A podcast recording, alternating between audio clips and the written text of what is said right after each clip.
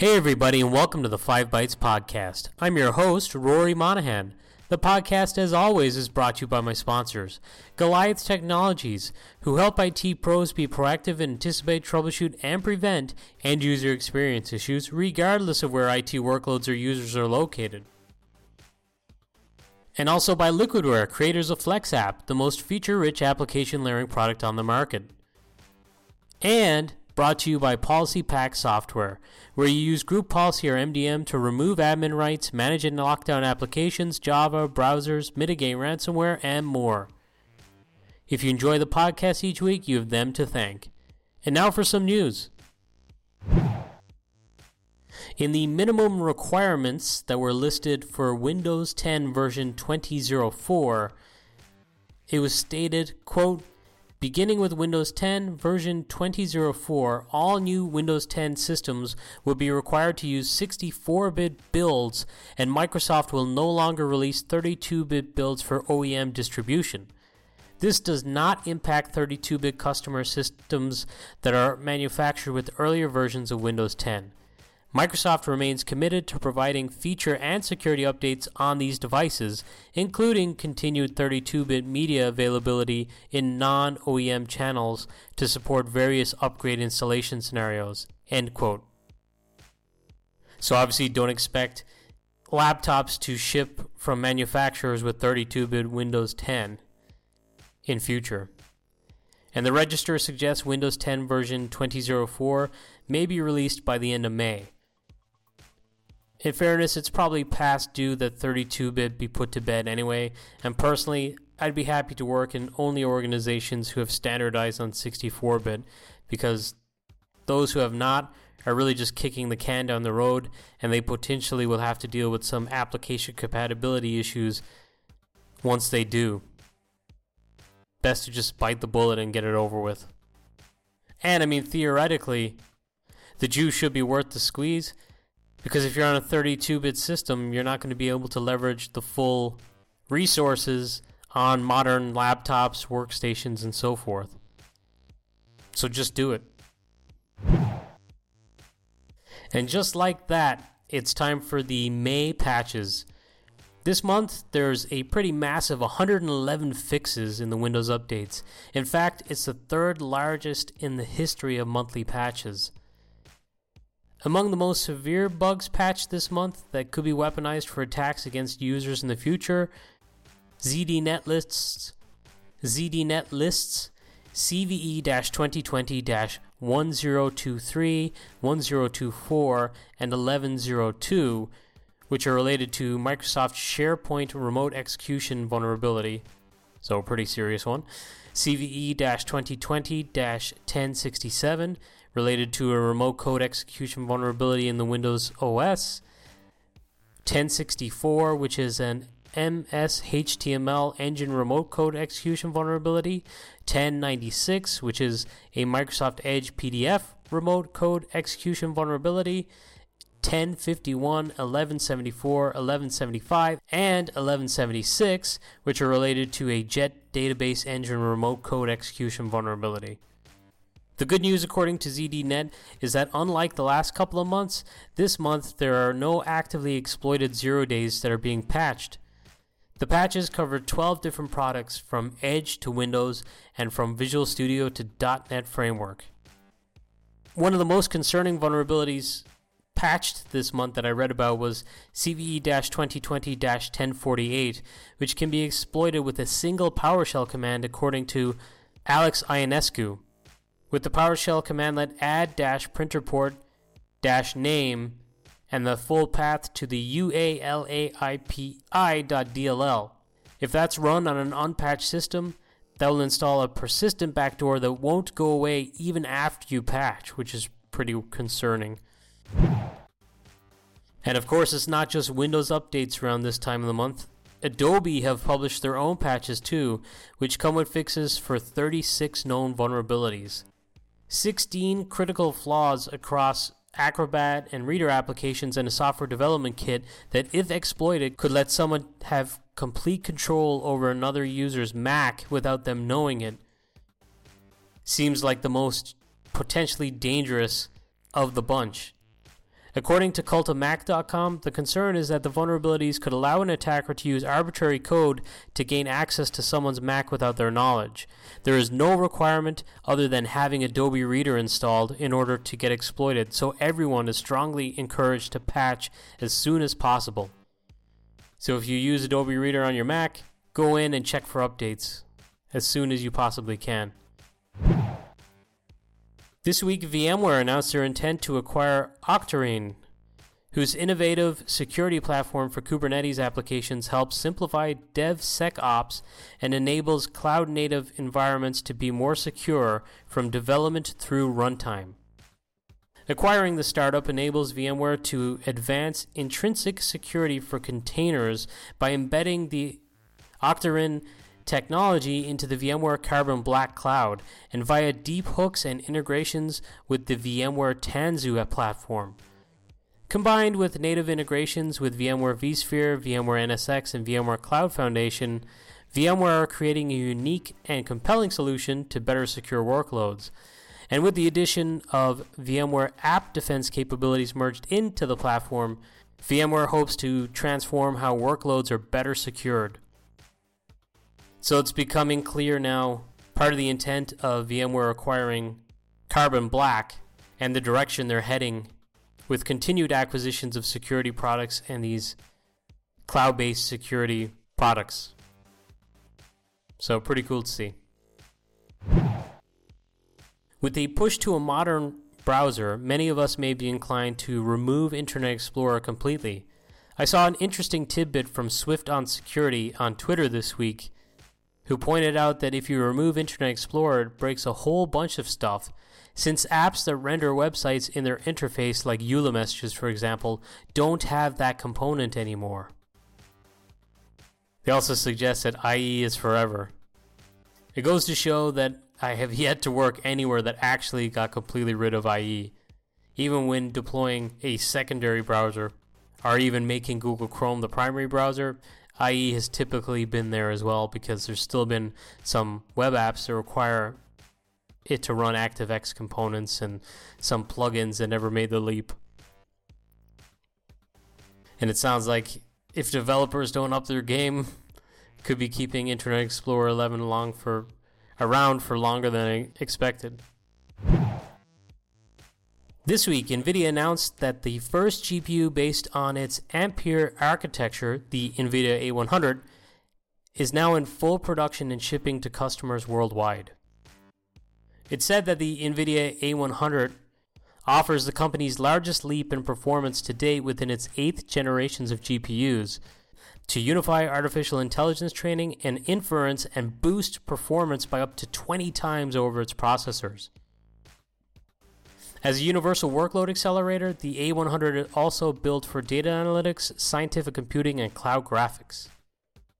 In their press release, it said that the world's leading cloud service providers and system builders expect to incorporate A100 GPUs into their offerings, including Alibaba Cloud, AWS, Cisco, Dell Technologies, Fujitsu, Google Cloud, HPE, Lenovo, Microsoft Azure, Oracle, Supermicro, Tencent Cloud, and more.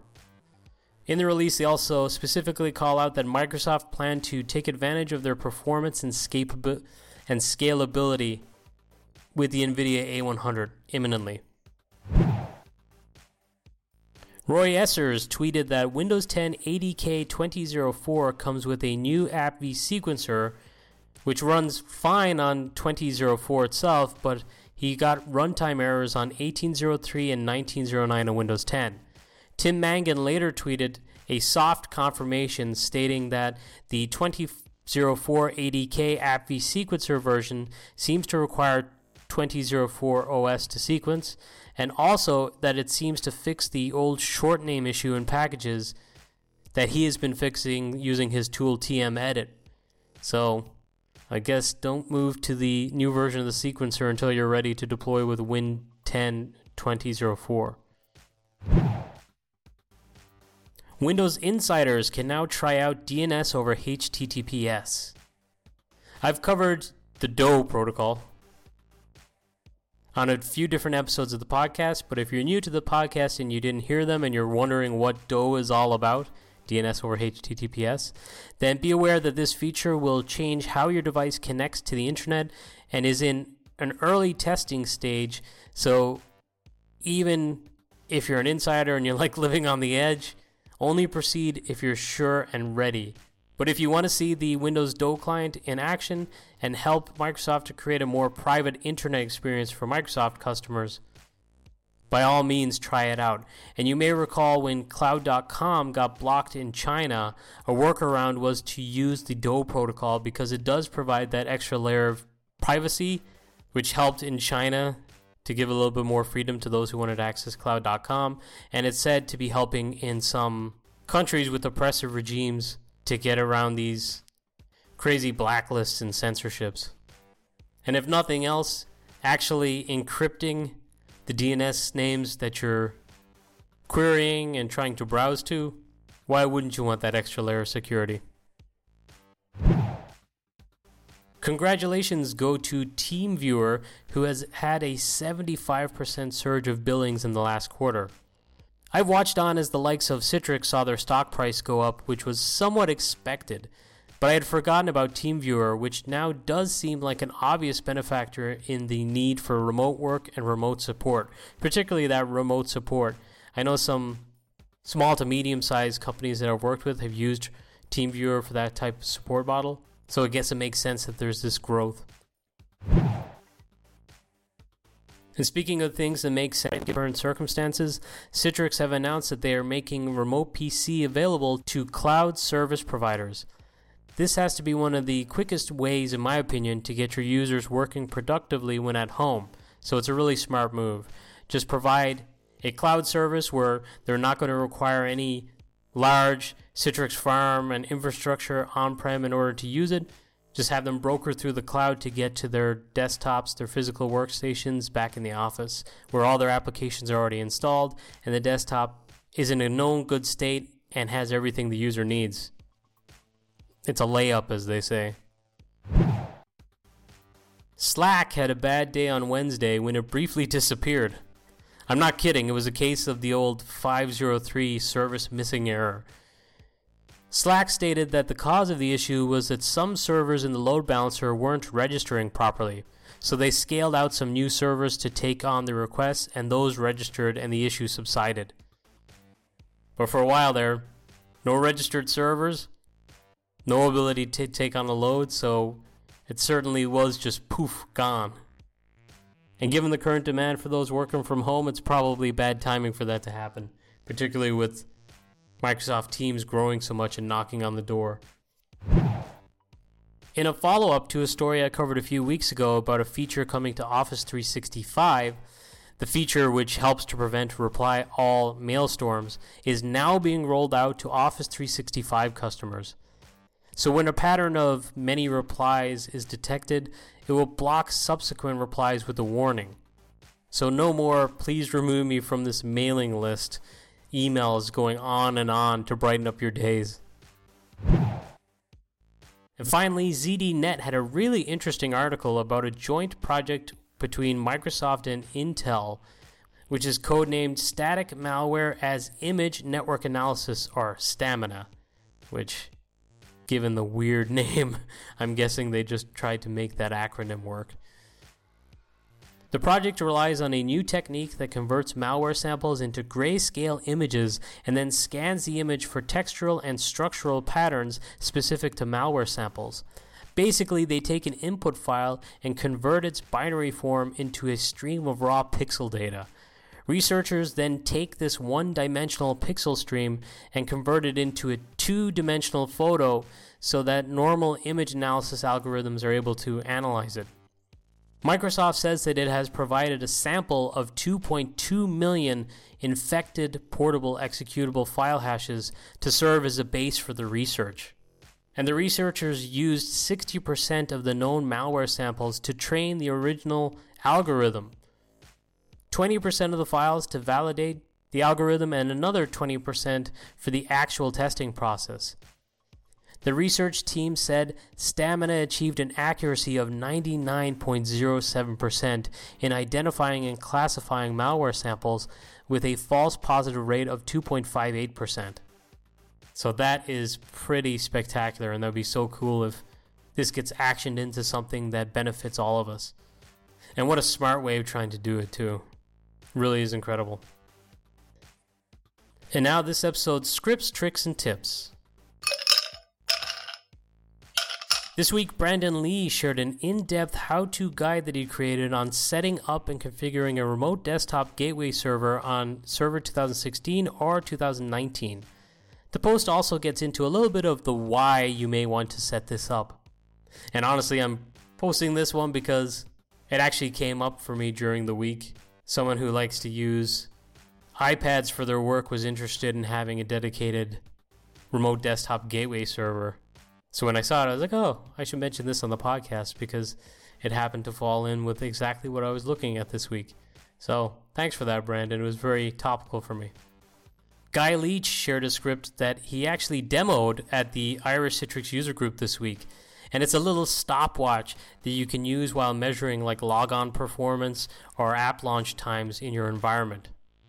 I think I shared a video a few months ago of Brad Anderson from Microsoft analyzing with the little stopwatch in the corner of the screen his boot up time and login time on his Windows 10 machine. So if you want to replicate something like that, go out there and grab Guy's script and you're ready to go. Lee Jeffries this week shared a blog post on how to build a two node scale out file server for highly available profile storage. If you're going to use FSLogix, which you should, this is a really great foundation to build off of. So build this out, and then really the install and configuration of the FSLogix agent and configuring through the group policies is really simple. So get this done, and you've done the heavy lifting. The rest should be pretty easy. And Lee makes it super simple. Christiaan Brinkhoff posted a blog on how to create an Azure shared image gallery to update or expand your Windows Virtual Desktop session host images. I was talking to a buddy during the week about the setup for Windows Virtual Desktop, like when you're not using something like Nerdio or a Cloud Jumper. And I went through the setup a couple of times when it was still in a preview state and I grabbed screenshots for my own like documentation and I was going to upload a step-by-step how to but there were so many screenshots that I just I was like I don't have the time for this.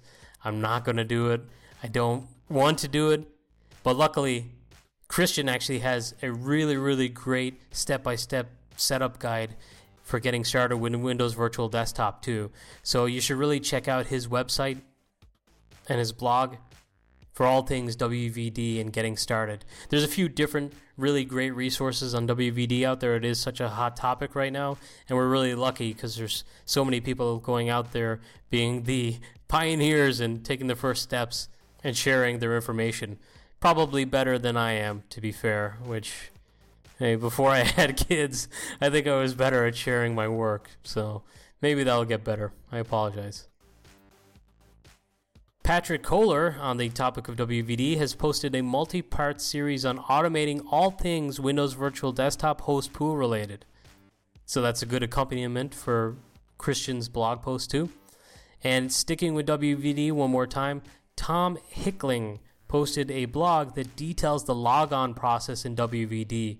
So, one of the most useful things I find with, say, Citrix, virtual apps and desktops or VMware Horizon is to understand what the logon process is like. So when a user launches on a desktop or an application, what path do they take? Because that'll help you identify quickly and easily issues when users are getting errors when launching and what step of the process that is in. It also helps you to understand, you know, what ports need to be open and what the different communication paths and channels are. And the awesome Manuel Rodero shared something that I had not seen before, which is portapps.io, which is a portable applications project. So, like that idea of a single executable, kind of like, I guess, ThinApp and Cameyo. Although I'm speculating here because I haven't tried the product yet. I was just like, oh, that's actually something that I could use right now because Cameyo at least seem to be distancing themselves a little bit from the portable application side now that they move to more of a hosted solution. I think ThinApp has an uncertain future. And personally, I still do have a need for containerizing or making applications portable and isolated. With this tool, all applications are downloaded and packaged using Travis CI in GitHub. So, as you might expect, it is free and open source, and on their website, they say it always will be. So, if you check it out and you really like it and you want to help support it, give them a great rating. If you have any issues, provide feedback. And also, you can support the project by becoming a sponsor on GitHub or by making a PayPal donation. So, I'm going to try this one out for myself and keep it in my back pocket. And if I ever have to use it for a specific customer case, I'll definitely be one of those people donating. And that's it for another episode of the podcast. If you enjoy it, by all means, share with your friends and colleagues. Uh, give it a rating on whatever your podcast platform of choice is Apple Podcasts, Stitcher, whatever. I'd appreciate that. And as always, thank you so much for listening.